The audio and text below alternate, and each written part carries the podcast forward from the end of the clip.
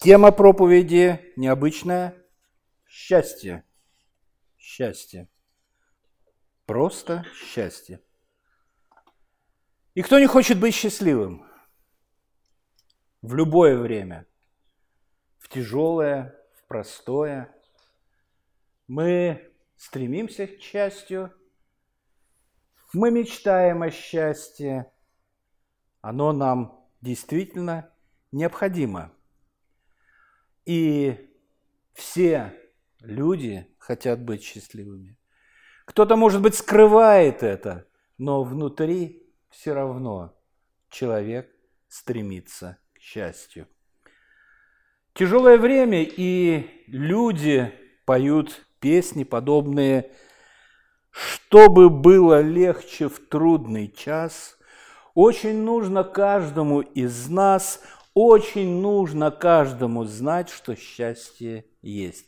Ну и потом такие слова, мы помним, они гремели э, по всем радиостанциям и телеканалам. Мы желаем счастья вам, мы желаем счастья вам, э, счастья в этом мире большом. И потом даже что-то э, поделись с другим этим счастьем э, и так далее. Э, и действительно, когда мы поздравляем кого-то с каким-то праздником, когда желаем что-то, то среди пожеланий, а может быть даже и самым первым пожеланием, бывает счастье. Без уточнения, потому что каждый человек, каждый человек представляет себе счастье по-своему, и у него свое видение на, эти, на это счастье. Поздравляют и желают. Люди встречаются, люди влюбляются, женятся, им желают счастья, и они разводятся. Ну да, обыденная ситуация для, наших времени, для нашего времени. Потому что, почему? Ну пожелали счастья, а его нет, что ли? Пожили немножко в счастье, кто-то месяц медовый, кто-то чуть больше, а кто-то и меньше. А может быть, и не разводятся, и продолжают жить, но живут в ужасных условиях. Семейные, семейное насилие, э, беспорядки всевозможные и так далее, и так далее, и так далее. Что такое счастье, мы спрашиваем. И опять же, я все ссылаюсь на советскую, постсоветскую эстраду. Счастье – та же птица, упустишь и не поймаешь. А в клетке ему томиться тоже ведь не годится. Ну, так вот, такие воспоминания. И когда мы желаем счастья другим людям, в сегодняшние дни особенно, то... Может такой вопрос быть вам задан, может быть, безмолвно задан. Ты что, парень? Какое счастье! Оглянись вокруг, посмотри, что творится в этом мире. Посмотри на это беззаконие, посмотри на репрессии, да в конце концов посмотри на эту страшную войну, которая полыхает на юге от нас. Война, разруха, голод, беззаконие, коррупция, падение уровня жизни, падение качества жизни. Получил майор долгожданную квартиру и застрелился. Где счастье? Золотой унитаз, а потом наркотики. Передоз и ужасная смерть в своей, извините меня, блевотине. А может, счастье – это власть? Когда все подчиняются тебе и ходят перед тобой вот так, вот так, вот так, но при этом, при этом на память счастливцу приходят страшные картины Лома Каддафи. Где счастье? И если вообще счастье есть, то что оно собой представляет? На день рождения Люда подарила мне подушечку такую, очень замечательно. Там по-английски на ней написано «Happiness is journey, not a destination». Ну, примерно так можно сказать, что счастье – это не цель, а движение к ней. Ну, что-то подобное. Потому что, когда ты уже пришел к этой цели, а где счастье-то? Ну, вот я стремился, я хотел, я всей душой стремился, я так хотел э, увидеть это или прикоснуться к этому, или дотянуться до этого. И вот пришло, пришло, пришло и... И нет.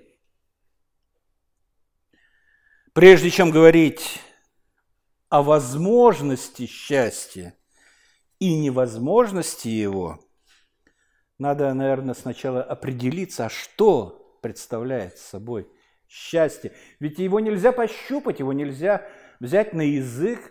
Его, ну, вообще, это, это совершенно нематериальная вещь. И часто счастливыми считают человека, у которого все в жизни складывается благополучно. Семья, работа, здоровье, дети, все благополучно, а человек не спит по ночам, мучается почему-то. Угрызение совести, и что-то еще, и что-то еще. А иногда счастьем называют не продолжительное какое-то состояние, а какую-то неожиданную, свалившуюся на вас большую радость, эйфория счастья. Эйфория, скачет человек, прыгает, попрыгал и все.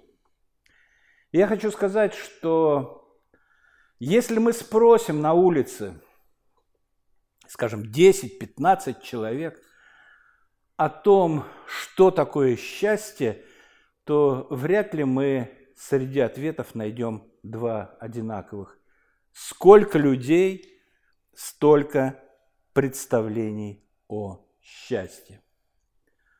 Если я говорю о счастье, я, предполагается, что у меня есть какие-то мысли, и действительно они есть. Но дело в том, что мои мысли... о счастье, которые, которые мои, лично мои, они вряд ли могут быть интересными, потому что я человек вообще-то верующий, и мои мысли, лично мои мысли, я знаю, они подобны блуждающим болотным огням. Знаете, что ночью на болотах бывают как будто зажигаются огни. Вот путник идет, и где-то огонек такой, довольно яркий. И это явление, оно присуще на Беларуси, естественно, Прибалтике, Северной Европе и Британии. И везде про эти болотные огни существуют легенды, что это черт зажигает, фонарики такие. И человек... идя вслед это, или идя к этому свету, попадает в топ трясины и там погибает. Поэтому э, моим я и сравниваю свои мысли э, с блуждающими вот этими болотными огнями. Они могут привести не туда, куда надо, и они действительно могут привести э, в бездну, если только мои мысли не будут опираться на что-то не блуждающее, а постоянное и непоколебимое. А таким непоколебимым является Слово Божие. Оно непоколебимо, непоколебимо. И есть в Писании, в Библии прекрасное слово. На иврите оно звучит «эшер», а древнегреческое «макариос». И оба переводятся переводчиками синодального варианта Библии, переводятся словом «блаженны», «блаженство», «блаженны». И, кстати, это не только старославянские, это не только переводчики синодального текста, а вообще-то это из старославянского еще пришло. Блажение, и дальше очень часто встречается, более пятидесяти раз в Писании. И старославянского, и значит, вот это блаженство, что такое блаженство? Блаженство – это наивысшая форма, наивысшая форма удовольствия, так что счастье – это удовольствие, наивысшая форма удовольствия или счастья, блаженства, ну так считают, и оно является апогеем, вершиной блаженства, вершиной счастья, вершиной счастья. И вот э, на страницах Писания мы встречаем это слово. Ну, вообще в Псалтире первый раз оно сразу встречается в первом псалме э, «Блажен муж, который не ходит э, на собрание э, развратителей» и так далее. А вот э, что пишет Давид в тридцать первом э, псалме, второй стих. «Блажен Эшер, Эшер – человек, которому Господь не вменит греха». Счастлив человек, которому Господь не вменит греха. Никакого. Никакого греха. Нам говорят о суде. Да, будет суд. И вы знаете, когда я уверовал, и я верил тому, что написано в Слове Божьем, в Библии, поверил. Я поверил, что будет суд. И в этом суде, знаете, что меня больше всего пугало? Не приговор. Не приговор, не то, что последует за судом, мучение там или еще что-то. А больше всего... Я аж дрожал. Я, когда, это неожиданно, я когда у, поверил, я понял, что, когда я понял, что Библия – это Слово Божие, и все, что нам написано, это правда, но я очень мало знал правды. И больше всего в суде меня пугало обнародование моих поступков. Обнародование моих поступков, когда на огромном экране, при огромном скоплении людей, находящихся на этом суде, будут показаны мои грехи, проступки, поступки.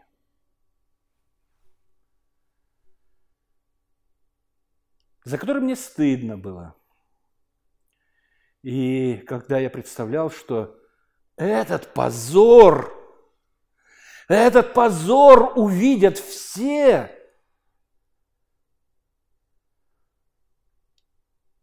то да, я впадал в ступор. Господь Иисус Христос в Евангелии от Луки, например, вообще-то во всех Евангелиях записаны эти слова в той или иной форме, пишет: «Ибо нет ничего тайного, что не сделалось бы явным». Холодок такой по спине. «Несокровенного, что не сделалось бы известным». Кому известным? Всем известным. Потому что сделалось бы в будущем. Потому что что было в прошлом и что есть сейчас, известно Господу Богу, потому что от Него ничего не сокрыто. А нет ничего тайного, что не сделалось бы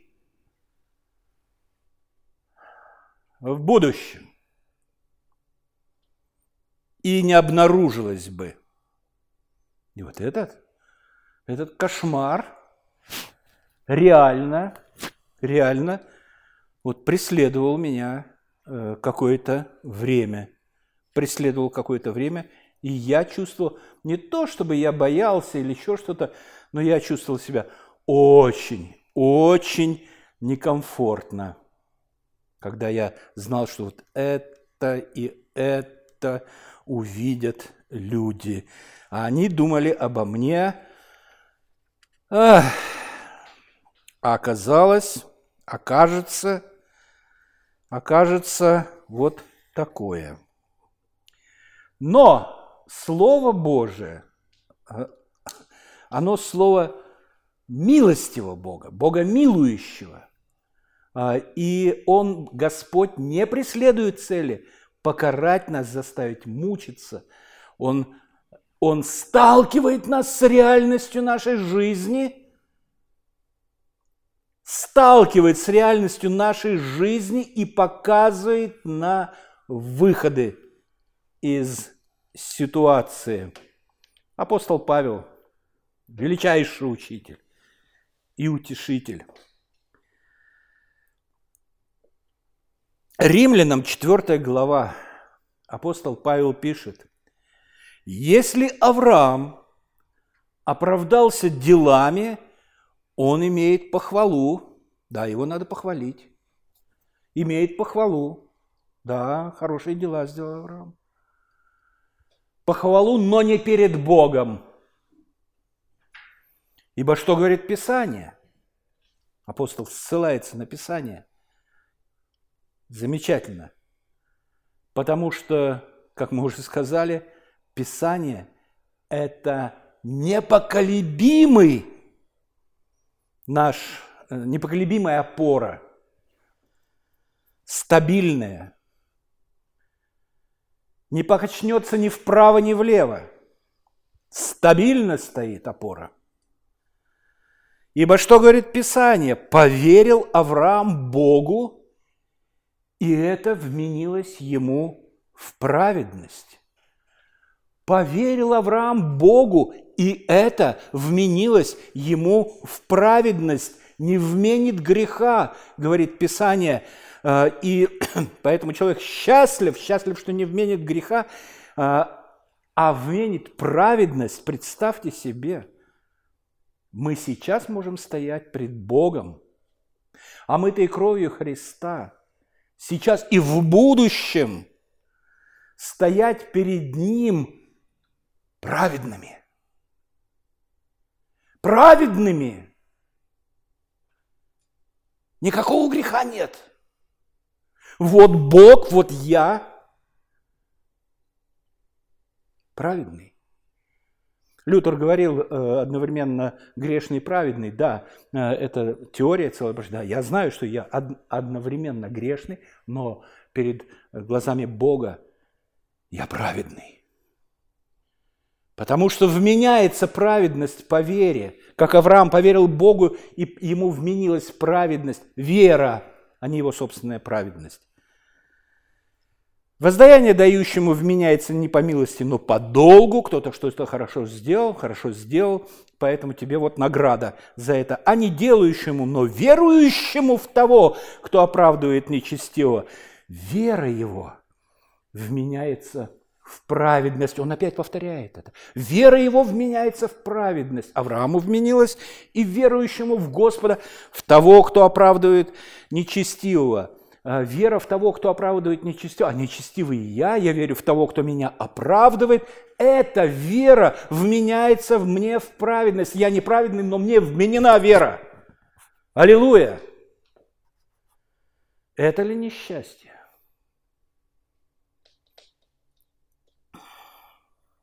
Я стою пред Всевышним судьей, праведный. Праведный. И дальше он, сделав это заключение, апостол Павел говорит: «Так и Давид называет блаженным Макарион, древнегреческое, называет блаженным счастливым. Так и Давид называет счастливым в высшей мере, а разве нет?» Счастливым в высшей мере человека, которому Бог вменяет праведность независимо от дел. Независимо от дел. Ага. Дела-то мы свои знаем. Дела-то мы свои знаем, и дела-то мы свои прячем. И не желаем, чтобы кто-то знал о наших делах. И не стремимся к тому, чтобы обнародовать. Хорошие, да, чтобы похвалили, где-то что-то. Ну, конечно, в нечестивой компании люди бахвалятся как раз преступлениями и нечистыми делами. Мы не об этом говорим, мы говорим совершенно о другом. И здесь вот как раз о счастье, о счастье, что вменяется праведность по вере. И седьмой стих, посмотрите, он пишет: «Блаженны, счастливы, счастливы, чьи беззакония прощены и чьи грехи покрыты». Беззакония прощены. Мы уверовали в Господа Иисуса Христа, и беззаконие. Я не говорю о каких-то больших грехах. Мы обычно думаем: о, о, мои грехи, там самые большие грехи прощены, огромные грехи, невероятно огромные. А есть маленькие, гадкие делишки, которые все равно, все равно, все равно бывают, бывают, бывают, бывают в нашей жизни, прощены. Прощены. И чьи грехи, а вот уже там беззаконие, а здесь уже грехи, ну грех, да, конечно же, беззаконие, и чьи грехи покрыты. Покрыты кровью Господа Иисуса Христа, их не видно. И они не торчат из-под крови. Ни одно, ни, од, ни один проступок не высовывается оттуда. Знаете, река разливается, половодье выходит из берегов, заливные луга, и то там, то там кустик торчит. Вроде бы все потонуло. Нет, вот какие-то кустики повыше были, деревца. Они вот торчат оттуда. Но из-под крови Господа Иисуса Христа ничего торчать не будет из грехов наших. Поэтому счастливы те, чьи грехи покрыты кровью Господа Иисуса Христа. Их нет. Их нет от слова, вообще нет.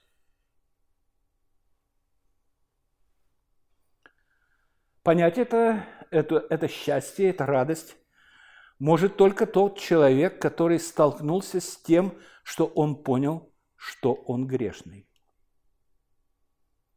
Человек, не понимающий, что он грешник, ему это совсем не интересно.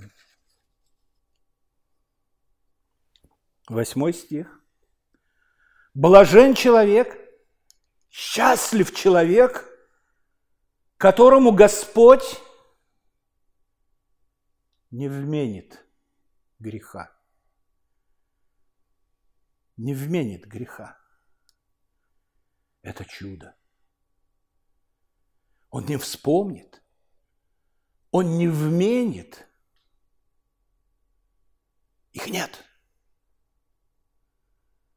Они уничтожены кровью Господа Иисуса Христа. Это ли не счастье? Иисус говорит... Иисус говорит, записано у Иоанна: «Истинно, истинно говорю вам, слушающий Слово Мое и верующий в пославшего Меня имеет жизнь вечную и на суд не приходит». Но перешел от смерти в жизнь, и на суд не приходит. Где тот огромный экран с моими грехами, на котором они будут показаны всем людям? А его нет. А его нет, потому что я на суд не прихожу, потому что я верю, что Господь Иисус Христос умер за мои грехи. И их нет. И это, и это счастье. Потому что я живу, ну, жизнь, так, жизнь как жизнь. Что, как все мы живем, живем, работаем, ходим в магазин туда-сюда, поливаем огород, что-то еще работаем, что-то делаем. Живем такой обычной жизнью. И нет вот этого ощущения, что надо мной что-то давлеет. Его нет. Его просто нет, и поэтому легко. Нет, ну, конечно, тяжело, тяжело работать, тяжело зарабатывать, тяжело еще что-то. Но это, это, это мелочи по сравнению с, с тем, что нет главного. Нет несчастья. А есть радость от того, что все чисто. Все чисто. Это не значит, что мне все позволительно, что я могу грешить там где-то что-то и как-то. Да, случается, мы все знаем, получается, потому что одновременно грешник и праведник по формуле Лютера, по, не, не по формуле Лютера, по библейской формуле, по формуле апостола Павла, да, это одновременно как-то есть, но, но нет, нет. И это есть счастье. Жить, когда над тобой не давлеет вот этот ужас вечности. Ужас вечности. И поэтому я безмерно благодарен Господу нашему за Его величайшие милости, за любовь, за план спасения, за претворение Его в жизнь, за Господа Иисуса Христа, за Духа Святого, который научает нас библейским истинам. Слава Ему за все, великому Богу, Отцу, Сыну и Святому Духу. Аминь.